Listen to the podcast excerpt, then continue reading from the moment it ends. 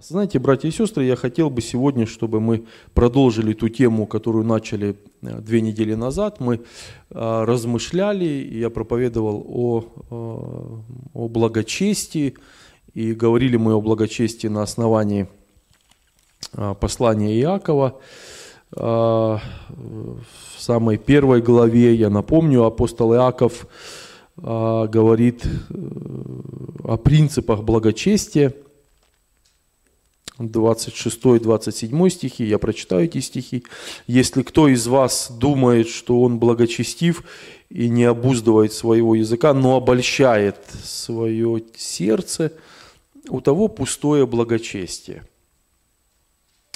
Чистое и непорочное благочестие перед Отцом, перед Богом и Отцом есть то, чтобы э, презирать, презреть от слова зреть, да, сирот – и вдов в их скорбях, и хранить себя неоскверненным от мира. И мы говорили с вами о том, что есть, э, знаете, признаки благочестивого человека.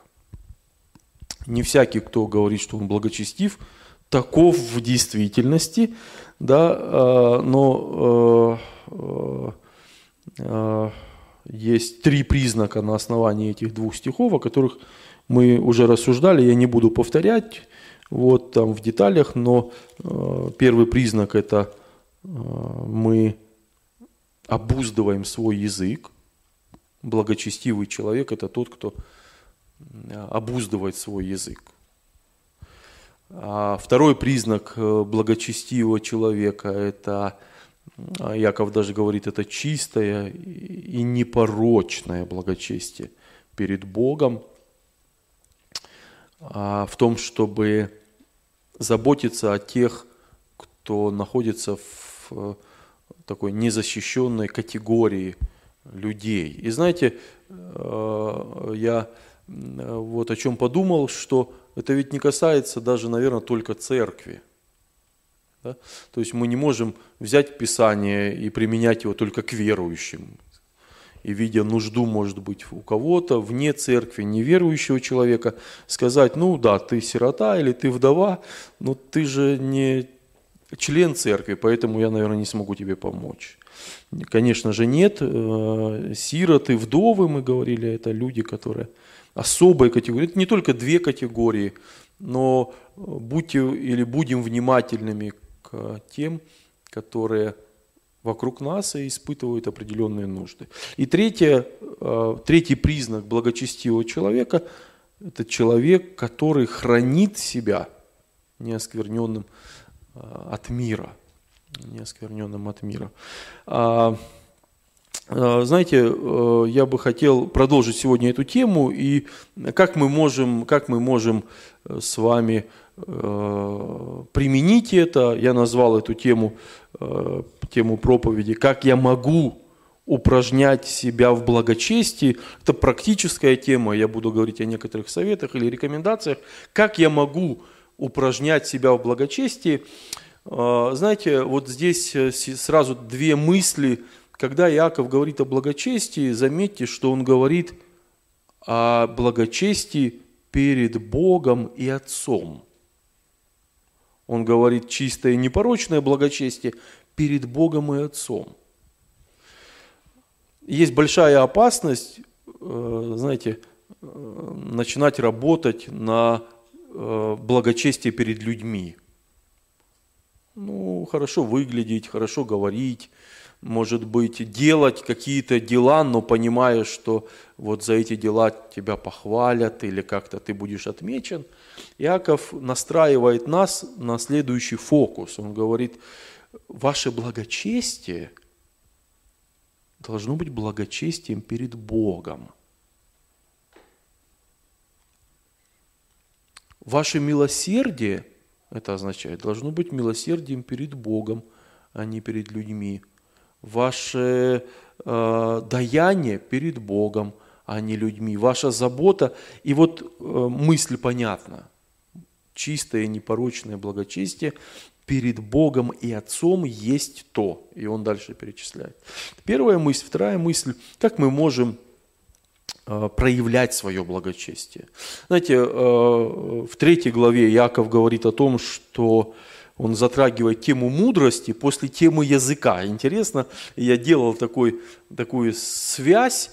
Знаете, человек, который стремится быть мудрым, он обязательно придет к теме своего языка. Что он говорит, как он говорит. А, очень часто мы можем, даже вот несколько бесед было на этой неделе, мы можем слышать такой, такую формулировку, ну вот а, а, я человек эмоциональный, и ввиду каких-то действий вокруг меня, меня вывели из себя, и язык стал действительно неудержимым злом, который много-много-много. Яков говорит следующий принцип, и это имеет отношение к нашей теме. Это э, вот на примере мудрости, 3.13 Иакова. «Мудр ли и разумен кто из вас?» Что нужно делать? Докажи это на самом деле. Это интересно. Как? Добрым поведением, э, поведением с мудрой кротостью. вы улавливаете то, о чем я хочу сейчас сказать. Если мы благочестивы, если мы мудры или стремимся к этому, если мы, а, знаете, обуздываем свой язык, а, Яков говорит, что укротить его из людей никто не может, то у тебя есть только одна возможность, как ты можешь это, ну вот, э, проявить. Он говорит, докажи это – своим добрым поведением с мудрой кротостью. И если вы позволите, я скажу так, что если ты много знаешь или я много знаю о благочестии, но во мне нет этих признаков благочестия, я не благочестивый человек. Если я много знаю о, о мудрости, да, но мое поведение, оно не доброе поведение с мудрой кротостью, я не мудрый человек. Если я много знаю об опасности языка, но я не обуздываю свой язык, я и не мудрый, и не благочестивый. Тут сразу два диагноза да, на одну болезнь. И не мудрый, и не благочестивый. Размышляя над этой темой, так бывает, я не знаю, как у вас, но вот э, я погружаюсь в какую-то тему, начинаю как бы находиться в ней, и э, я задал себе вопрос, а кого э, хотя бы в Новом Завете Писание называет благочестивыми людьми или благочестивым человеком? Это вопрос к вам, я думаю, что можно, можно подумать об этом. Кого Писание из вот, героев Нового Завета называет благочестивым человеком? Вспоминаете кого-нибудь или нет? Симеон. Симеон, Луки 2 глава, 25 стих. Кто э, побыстрее откроет свою Библию, ну хотя у нас вот есть да, Библия на стене. Давайте посмотрим. Смотрите, тогда был в Иерусалиме человек именем Симеон. Он был муж праведный и благочестивый, чающий утешение Израилева, и Дух Святой был на нем. Очень кратко посмотрите на характеристику этого, а, кстати говоря, очень зрелого человека. Да?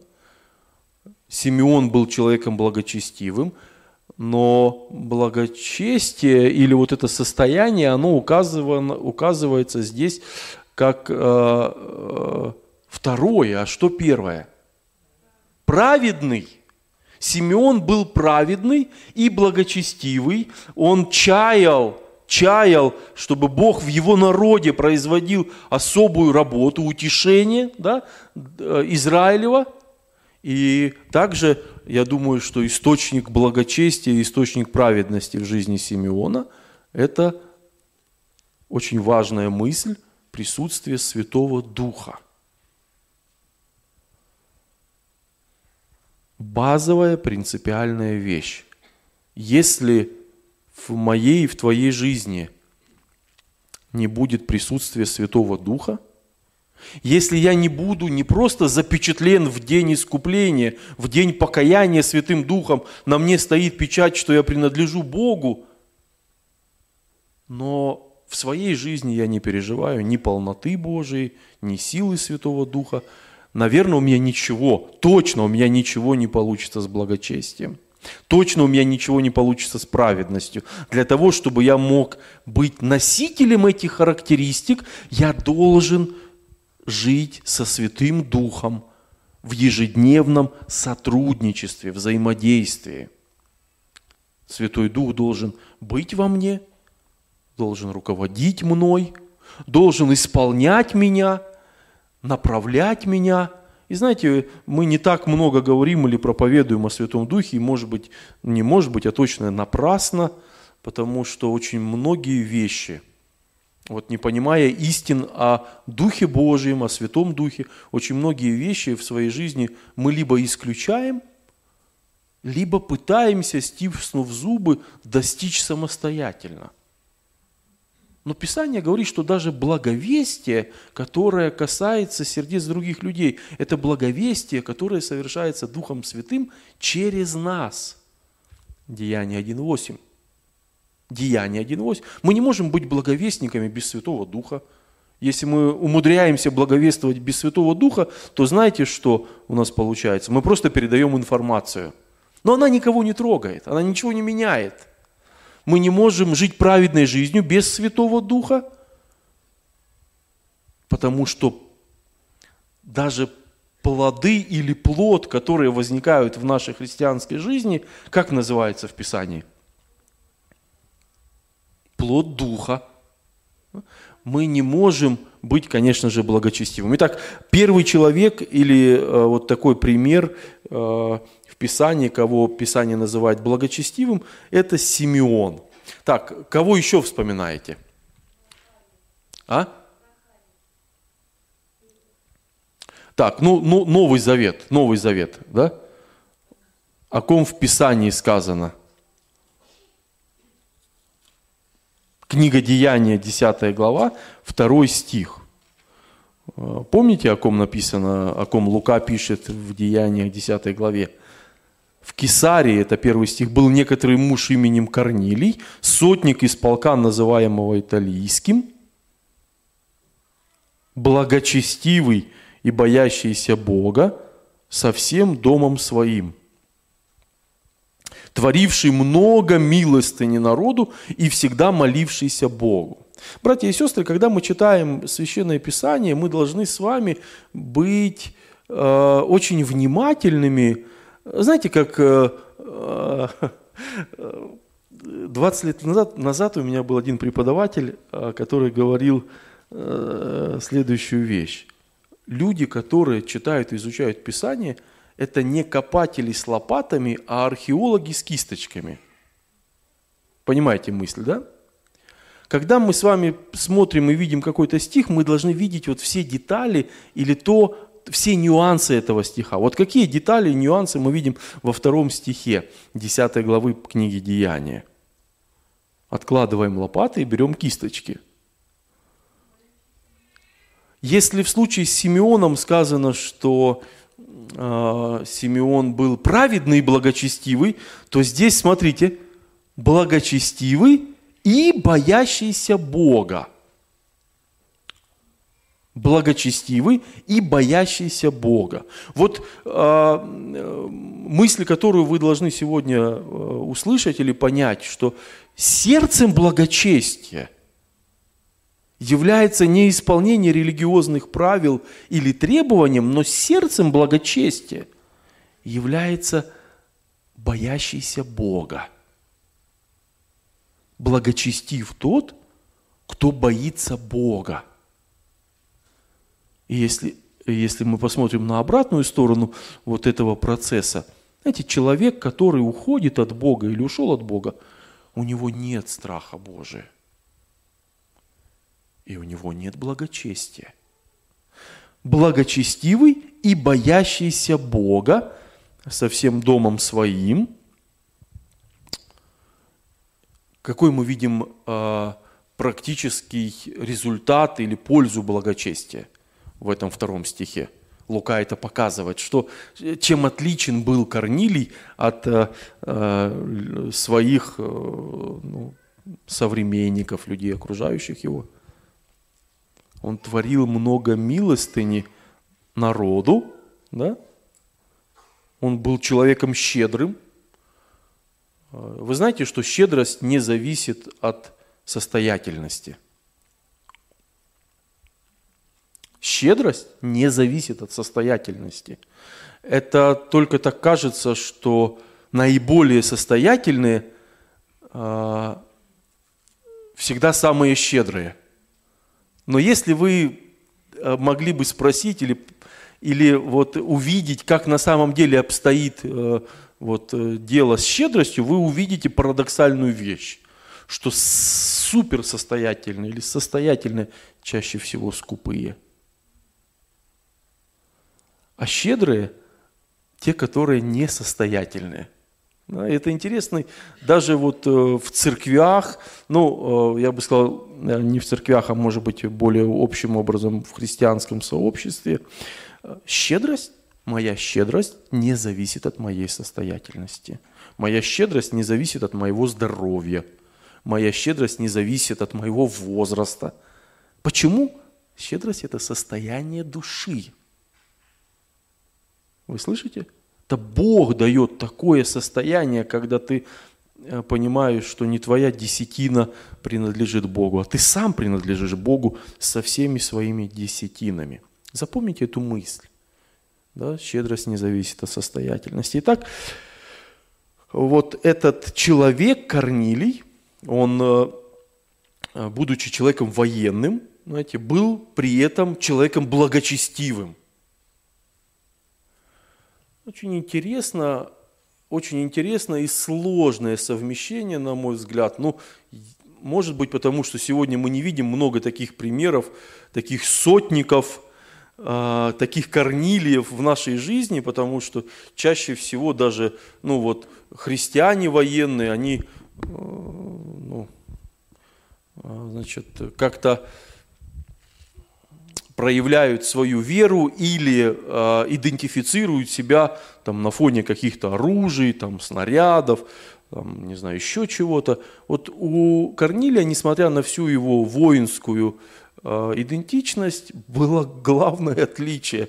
Это не снаряды и бомбы и орудия, но благочестие, страх Божий, милостыня и какое еще свойство –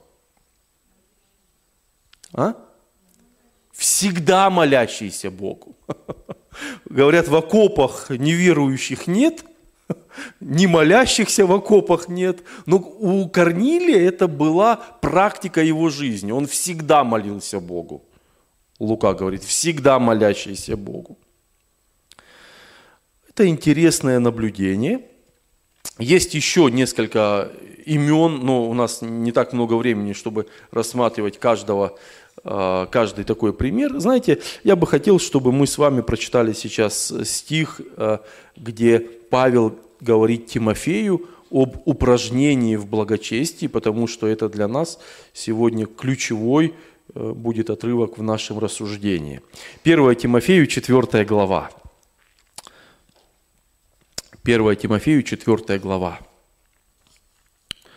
Мы читаем, ну, прочитаем с 6 по 8 стихи включительно. «Внушая сие братьям, будешь добрый служитель Иисуса Христа, питаемый словами веры и добрым учением, которому ты последовал. Негодных же и бабьих басен отвращайся, а упражняй себя в благочестии. Ибо телесное упражнение мало полезно, а благочестие на все полезно, имея обетование жизни настоящей и будущей. Сразу скажу несколько слов о том, что Павел это говорит Тимофею. Мы видим это из названия послания, но не просто он говорит это Тимофею как молодому человеку, но говорит это как Тимофею, э, служителю церкви Иисуса Христа – Забегая вперед, мы тоже помним с вами Титу, помните первую главу, где апостол Павел перечисляет э, характеристики пресвитера или епископа, что значит пресвитер в том контексте. И он, кстати говоря, Павел в числе характеристик служителя всегда упоминает это качество. Благочестив. И мы должны здесь с вами понять одну важную вещь. Для того, чтобы человек мог служить Христу, мы не можем сказать, ну, вот у него все хорошо, он все умеет, проповедует, поет, там, и все делает, но с благочестием у него есть проблема. Пусть начинает служить, благочестию научится. Нет, так не может быть. Благочестив – это состояние человеческого сердца, которое проявляется в конкретных практических делах. Знаете, а, еще одна мысль вот из э, четвертой главы, из контекста. Апостол Павел здесь говорит о определенной проблеме. Он говорит, что в окружении Тимофея, и даже не только в окружении Тимофея, в церкви появятся люди, которых Павел называет лжецами, люди, которые внимают духом обольстителям и учением бесовским. Вот главная характеристика этих людей заключается в том, что они, эти люди, э, накладывают ложные запреты. Они говорят и делают то, что совсем, э, совсем не регламентируется Писанием, но они возводят это в какую-то традицию. Я посмотрел на современный перевод вот этого отрывка, который мы с вами прочитали, и там есть и такой интересный нюанс. «Сам же ты, — говорит Павел, — сторонись безбожных небылиц и старушечьих росказней, но упражняй себя в подлинном богопочитании». Мы сказали, боящийся Бога, Корнилий, это основа благочестия, это сердце благочестия. Так вот, ты сторонись определенных вещей, но упражняй себя в подлинном богопочитании. Ибо физические упражнения полезны лишь отчасти, благочестие же полезно всегда, потому что в нем обещание жизни и нынешней, и будущей. Апостол Павел предупреждает Тимофея о том, что в его жизни будут определенные искушения, заключающиеся в э, не просто неблагочестивом образе жизни, а в том, что он перестанет себя упражнять в этом благочестии. Поэтому Павел допускает такое сравнение человека из мира спорта с человеком верующим – как те упражняют себя для достижения результатов спортивных, земных, мы можем сказать, так Павел проводит вот этот пример или эту аналогию, говорит, как в спорте важно усилие. Ты же не можешь заниматься спортом, э, сидя на диване и смотря телевизор. Ты должен пойти в зал или выйти на беговую дорожку. И важно усилие, конкретные усилия, которые ты прилагаешь. Павел э, намекает на это Тимофею – важны усилия в твоей вере, в твоем следовании за Господом, в твоем благочестии, и также в спорте важна регулярность. Ты не можешь начать ходить на тренировки, или бегать, или плавать. Не знаю, вчера молодежь выходила на природу, там много людей на лыжах были. Но делать это раз в год и радоваться этому. Ты не можешь быть и называться благочестивым, если твое благочестие, знаете, оно не постоянное, как образ жизни, а какое-то явление исключительное. Регулярность и усилие.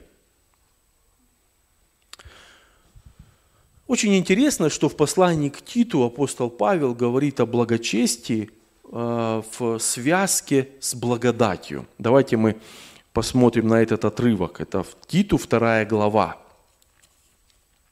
Как благодать формирует во мне э, благочестивую природу или состояние. Вторая глава, 11-12 стихи. «Ибо явилась благодать Божия, спасительная для всех человеков, научающая нас, смотрите, чтобы мы, отвергнув нечестие и мирские похоти,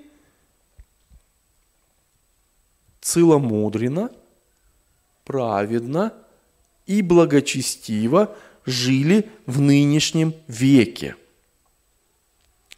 Целомудрие, праведность и благочестие. Это определенный уровень работы Божьей благодати во мне – и если можно сказать, что в послании к Ефесянам апостол Павел говорит о благодати спасающей или спасительной для всех человеков, помните? Павел говорит о том, что это дар Божий ко спасению всякому верующему, что средством спасения является благодать, которая в нашей жизни – вот позволяет нам раскрываться перед Богом и познавать Христа, принимая Его жертву. Здесь Павел говорит о другом уровне благодати. Он говорит о том, что эта благодать, она не просто спасительная для нас. Он называет ее научающая. Спасительная благодать – это младенчество. Это когда я радуюсь тому, что Бог – меня принял и простил, и омыл все мои грехи, и мне уготовано место на небесах. И я так радуюсь этому 20 лет. И в моей жизни больше ничего не меняется. И характер мой, который должен преображаться и быть похожим на характер Христа, он остается прежним – и со мной трудно всем, кто, вокруг меня, потому что я не меняюсь. Я также грешник, который не находится в процессе освящения. Павел говорит о том, что эта благодать научает нас, во-первых, тому, что мы должны что-то отвергнуть в нашей жизни. Обратите внимание, Павел говорит это Титу, тоже мы знаем служителю, человеку, который а, уже после Павла нес ответственность даже не за одну церковь, он говорит Титу, это благодать учит тебя, Тит, чтобы ты отвергал нечестие и мирские похоти. Почему я это подчеркиваю, особенно для молодых людей? Потому что если ты возьмешь вот этот костюм благочестия и будешь пытаться его натягивать на нечестие и мирские похоти, в которые ты одет, у тебя ничего не получится. Даже сама эта мысль или само это ну, вот, действие у тебя будет вызывать только состояние отторжения. Для того, чтобы научиться целомудрию, праведности и благочестию, нужно отвергнуть нечестие и отвергнуть мирские похоти.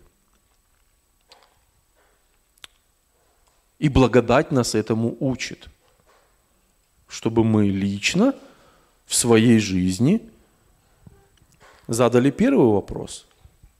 Какое в моей жизни есть нечестие,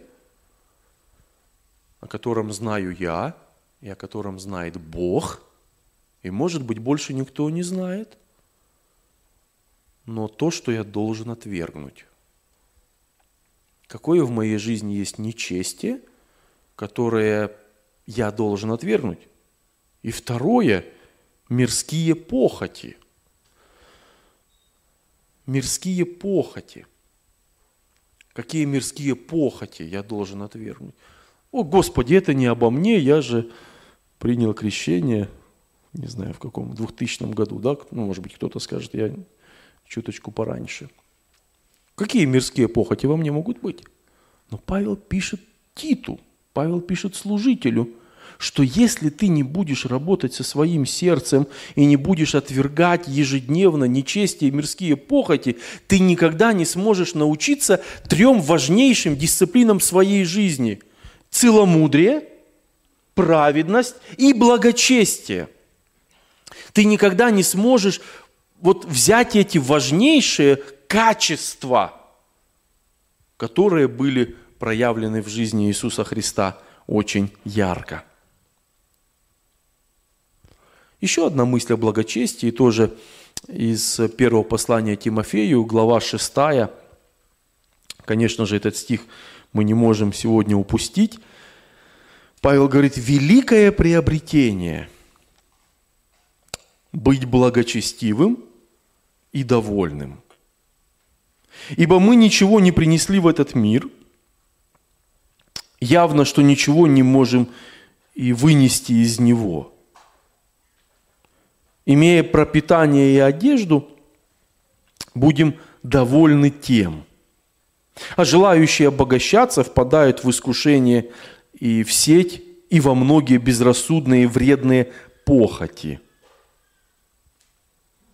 которые погружают людей в бедствие и пагубу. Ибо корень всех зол есть сребролюбие, которому предавшись, некоторые уклонились от веры и сами себя подвергли многим скорбям.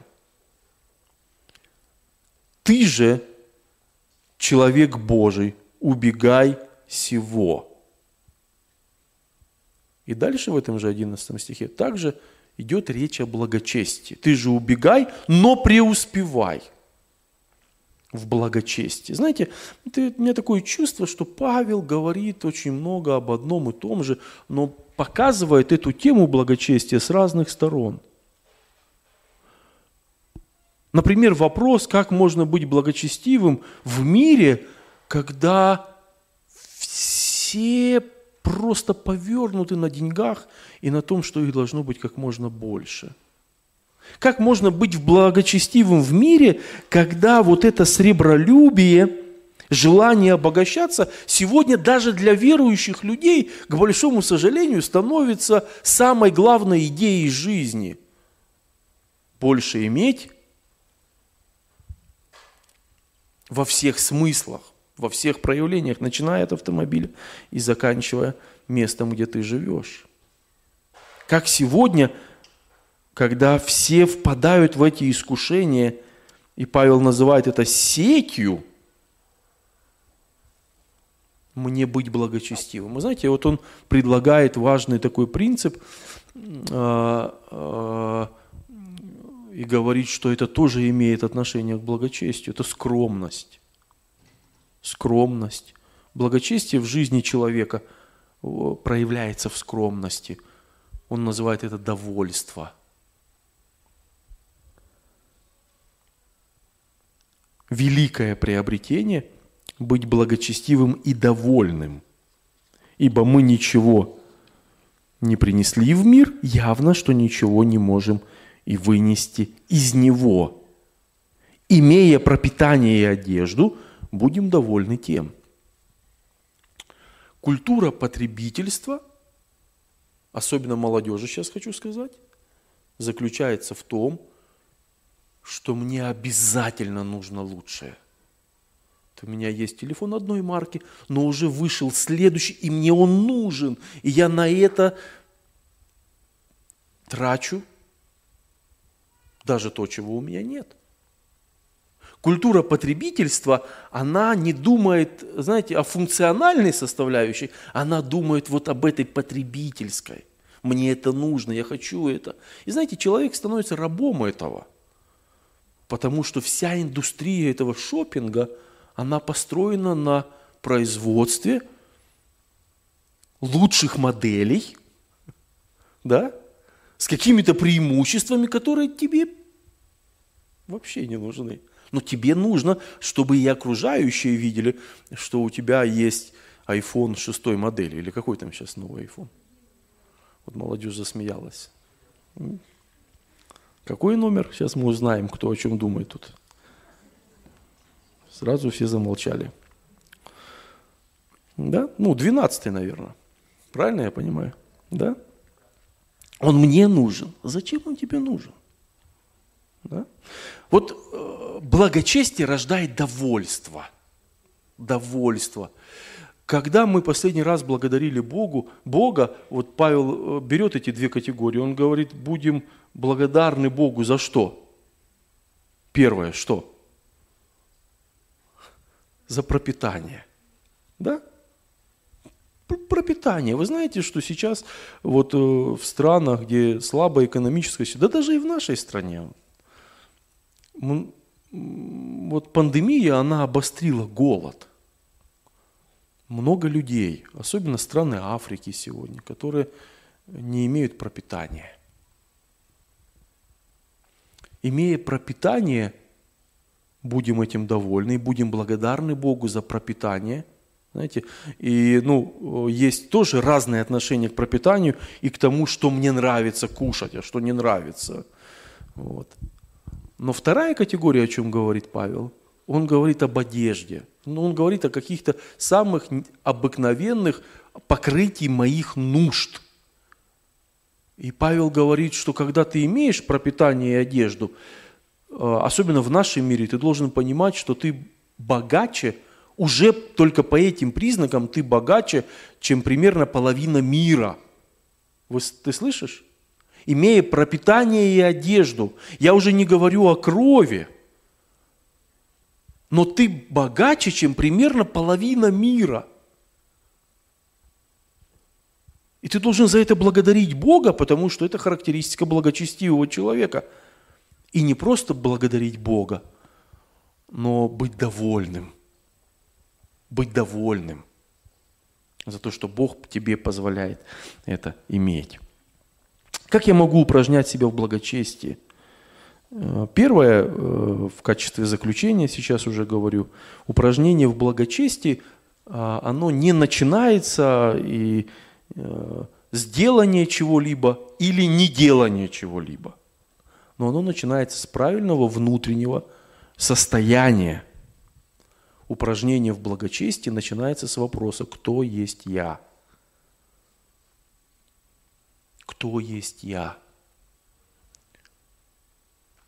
какое мое состояние сердца. Апостол Павел в четвертой следующей главе, за третьей, вот и за темой благочестия, даже в, э, в конце четвертой главы, да, говорит о том, что в этой же главе, говорит о том, что э, человеку, который знает Христа, ему свойственно делать две вещи ежедневно. Первая вещь – вникать в себя, и вторая вещь – вникать в учение. Это интересная тема для беседы. Почему не наоборот? Почему не наоборот? Почему не в учение, а потом в себя? Но я думаю, апостол Павел не ошибается, и Бог показывает нам, что твое состояние, состояние твоего сердца будет обнаруживать или показывать потребности, что Писание будет говорить тебе. Если ты просто вникаешь в Писание без призмы своей личной жизни, знаешь, ты будешь молиться о всем мире и о мире во всем мире, и думать о всем мире, о всем таком коллективном христианстве. Чего, кстати, Бог тебя не просит делать. Коллективное христианство – это его ответственность. Моя ответственность – это мое христианство. Так вот, благочестие, упражнение в благочестии начинается не с физического делания, даже дел милосердия, но с правильного внутреннего состояния, когда я каждый день задаю себе вопрос, а кто я сегодня? Господи, что сегодня во мне происходит? И ты знаешь, здесь очень важно быть честным. И если ты видишь, что вся, э, вот, э, все твои помыслы – все твои желания, ты, не знаю, идешь еще устраиваешься на одну работу для того, чтобы себе купить 12 iPhone, ну, в твоей жизни есть проблемы. Может быть, они не такие очевидные, но они есть.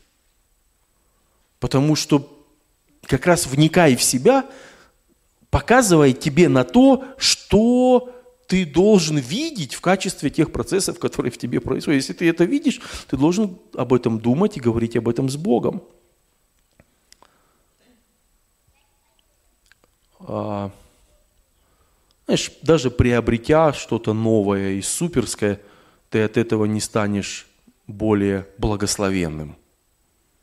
Ну, твое благословение не зависит от того, сколько пикселей в твоей камере, но если ты возьмешь и отдашь Богу то, что... Или будешь отдавать Богу то, что для тебя ценно, вот это будет влиять на твое благословение. Бог благословляет каждого, кто отдает ему не хромое, кривое или косое – но ценное и настоящее. Второе упражнение в благочестии, э, я назвал это так. Я могу упражняться в благочестии, когда я как новое творение во Христе принимаю Божью систему ценностей. Я могу упражнять или упражняться в благочестии, когда я как новое творение во Христе принимаю Божью систему ценностей. Новое творение, я принимаю Божью систему ценностей. Праведники, они не копят состояние. Они отдают даже то, что у них есть. Понимаете? Почему? а потому что если ты проходишь мимо нужды человека, имея возможность помочь человеку, ты не праведник. Христос помог бы. Праведники, они расточают то, что у них есть, для того, чтобы этим послужить Христу. Я новое творение во Христе Иисусе – с Божьей системой, системой ценности. Вот если вы записываете, запишите это. Я новое творение во Христе Иисусе с Божьей системой ценностей. Апостол Павел, мы с вами прочитали, да, э, говоря о довольстве, говорит о том, что есть вот эти много-много людей, которые погружаются в то, что он называет безрассудными и вредными похотями, которые приводят к сребролюбию, и человек теряет веру. Если во мне Божья система ценностей, то знаете, что я понимаю? Я понимаю одну вещь.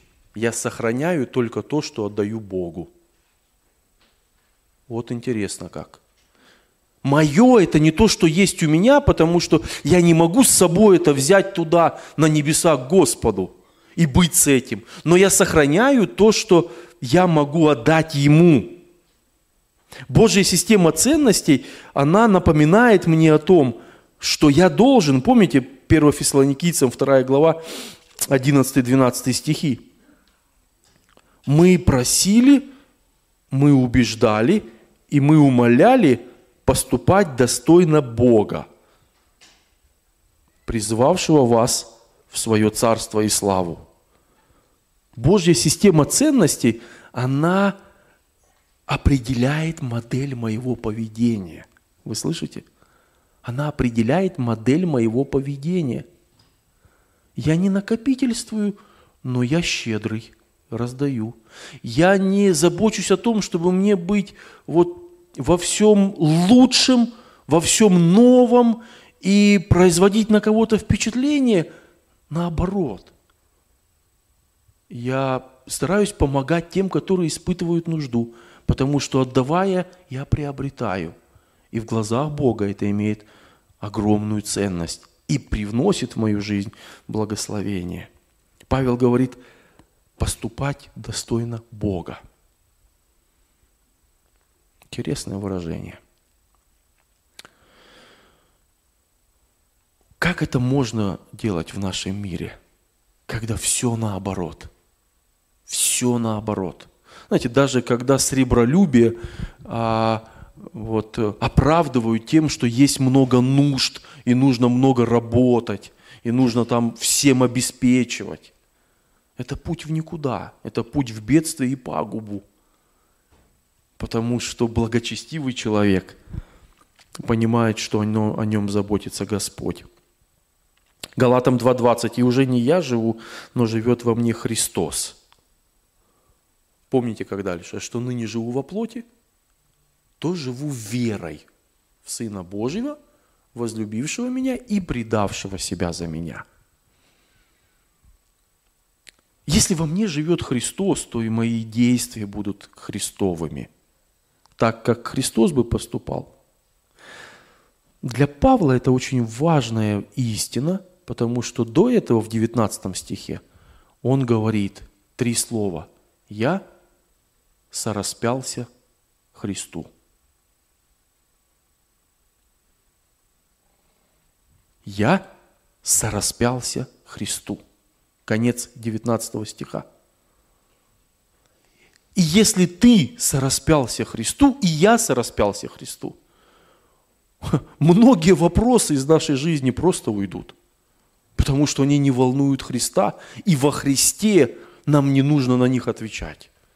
Нам все и так понятно. А если ты не сораспялся Христу, в твоей жизни так и будут маячить вот эти различные-различные искушения или искусители, которые будут тебя то и дело отвлекать. И третье, как я могу упражнять себя в благочестии?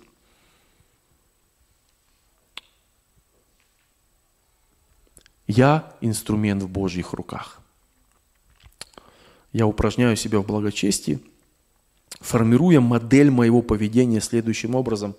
Я инструмент в Божьих руках. Все, что Он мне дает, Он мне дает с целью.